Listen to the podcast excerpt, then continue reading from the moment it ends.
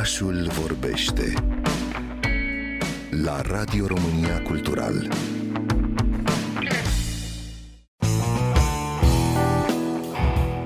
Cultura populară este într-o continuă mișcare și evoluție. Nici n-apuci să asculti un concert de Paris Hilton liniștit, că au și apărut alte trei sequeluri la care nici nu te așteptai. Așa că luați-vă setul de prima mea exorcizare, mingea de dodgeball și sabia lightsaber și haideți să ne avântăm în ediția de săptămâna aceasta a Pop It Out Loud.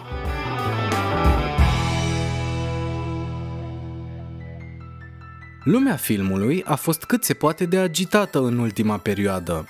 CinemaCon 2023 s-a încheiat zilele trecute, iar dacă nu ați mai auzit de această convenție până acum, motivul este întemeiat. Este un eveniment exclusivist, gen biletul de aur către fabrica de ciocolată a lui Willy Wonka de exclusivist, adresat celor mai mari din lumea studiourilor și jupânilor care dețin lanțuri de cinemauri.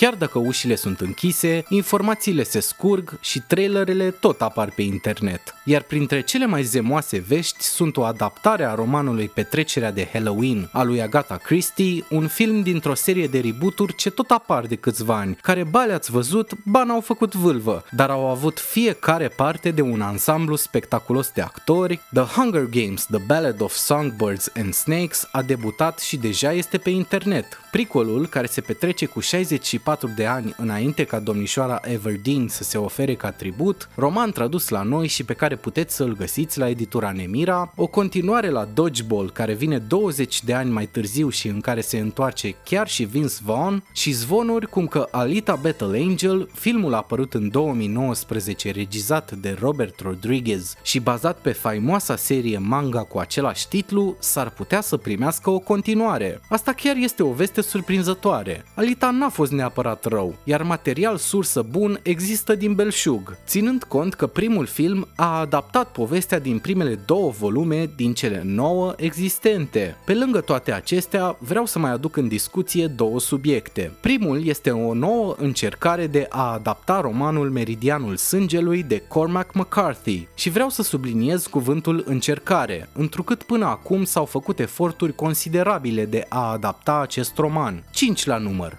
Cinci proiecte, în spatele cărora au stat Tommy Lee Jones, Ridley Scott, James Franco, Oliver Stone și Martin Scorsese. Fiecare dintre acești cineaști și oameni de film și-au încercat norocul cu meridianul sângelui, iar fiecare dintre ei s-a lovit de sarcina titanică de a adapta violența din romanul lui McCarthy. De data aceasta, proiectul stă în mâinile lui John Hillcoat, iar din punctul meu de vedere este o alegere strălucită, întrucât Hillcoat a regizat minunatul The Road din 2009. Celălalt subiect este reboot-colul clasicului The Exorcist, care a primit un titlu complet, dată de lansare și sinopsis.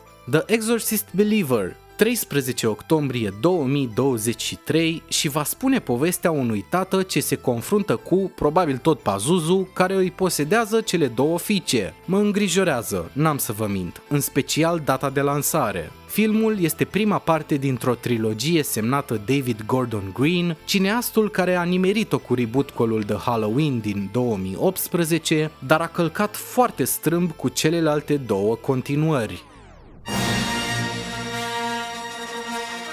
Din lumea jocurilor video, vă raportez că noul joc apărut acum nicio săptămână din franciza Star Wars și anume Jedi Survivor este un real succes. Jocul continuă povestea cavalerului Jedi Cal Kestis și încercările lui de a fi cu un pas înaintea Imperiului care vânează ultimii supraviețuitori ai Ordinului 66. Toată acțiunea se petrece la 5 ani după ce a supraviețuit evenimentelor jocului anterior Fallen Order.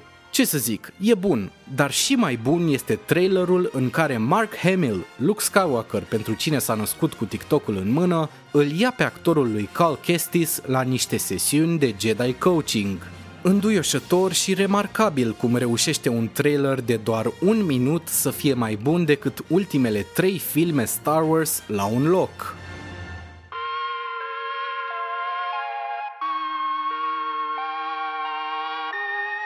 În lumea muzicii, SZA cu singelul Kill Bill, un omagiu de toate felurile adus filmului lui Quentin Tarantino, a urcat în sfârșit pe locul 1 în Billboard Hot 100, prima oară în cele 19 săptămâni de când se află în charturi. Miley Cyrus e pe 3, Enter Shikari, trupa britanică rock post-hardcore, se bucură de un loc 1 cu noul lor album A Kiss for the Whole World, Paris Hilton organizează primul concert live din cariera ei și lucrează la un nou album. Iar Taylor Swift își asigură fanii printr-o postare pe Twitter că e absolut în regulă după ce s-a zgâriat la mâna stângă în timpul unui concert din Texas. Cred și eu că n-are nimic când cere 95 de mii de dolari pe un bilet. 50 Cent se apucă de producție și semnează un serial TV care poartă titlul de Redemption Inc. Sinopsisul ne spune că show-ul rapperului urmează să se centreze pe recondiționarea tatuajelor vechi și urâte. Știu și eu un rapper de la noi care s-ar bucura să meargă la el și să repare tatuajul cu Dumnezeu e virgulă cu mine. Seria colaborărilor surpriză continuă cu Bebe Rexha și Dolly Parton, care au scos împreună un single ce poartă titlul de Seasons. Cam astea sunt veștile din ultima vreme din cultura populară. Vă aștept și săptămâna viitoare pentru o nouă ediție Pop It Out Loud, iar între timp ne putem auzi pe pagina mea de Instagram, Teodorineluș cu TH. Rather be in hell than alone.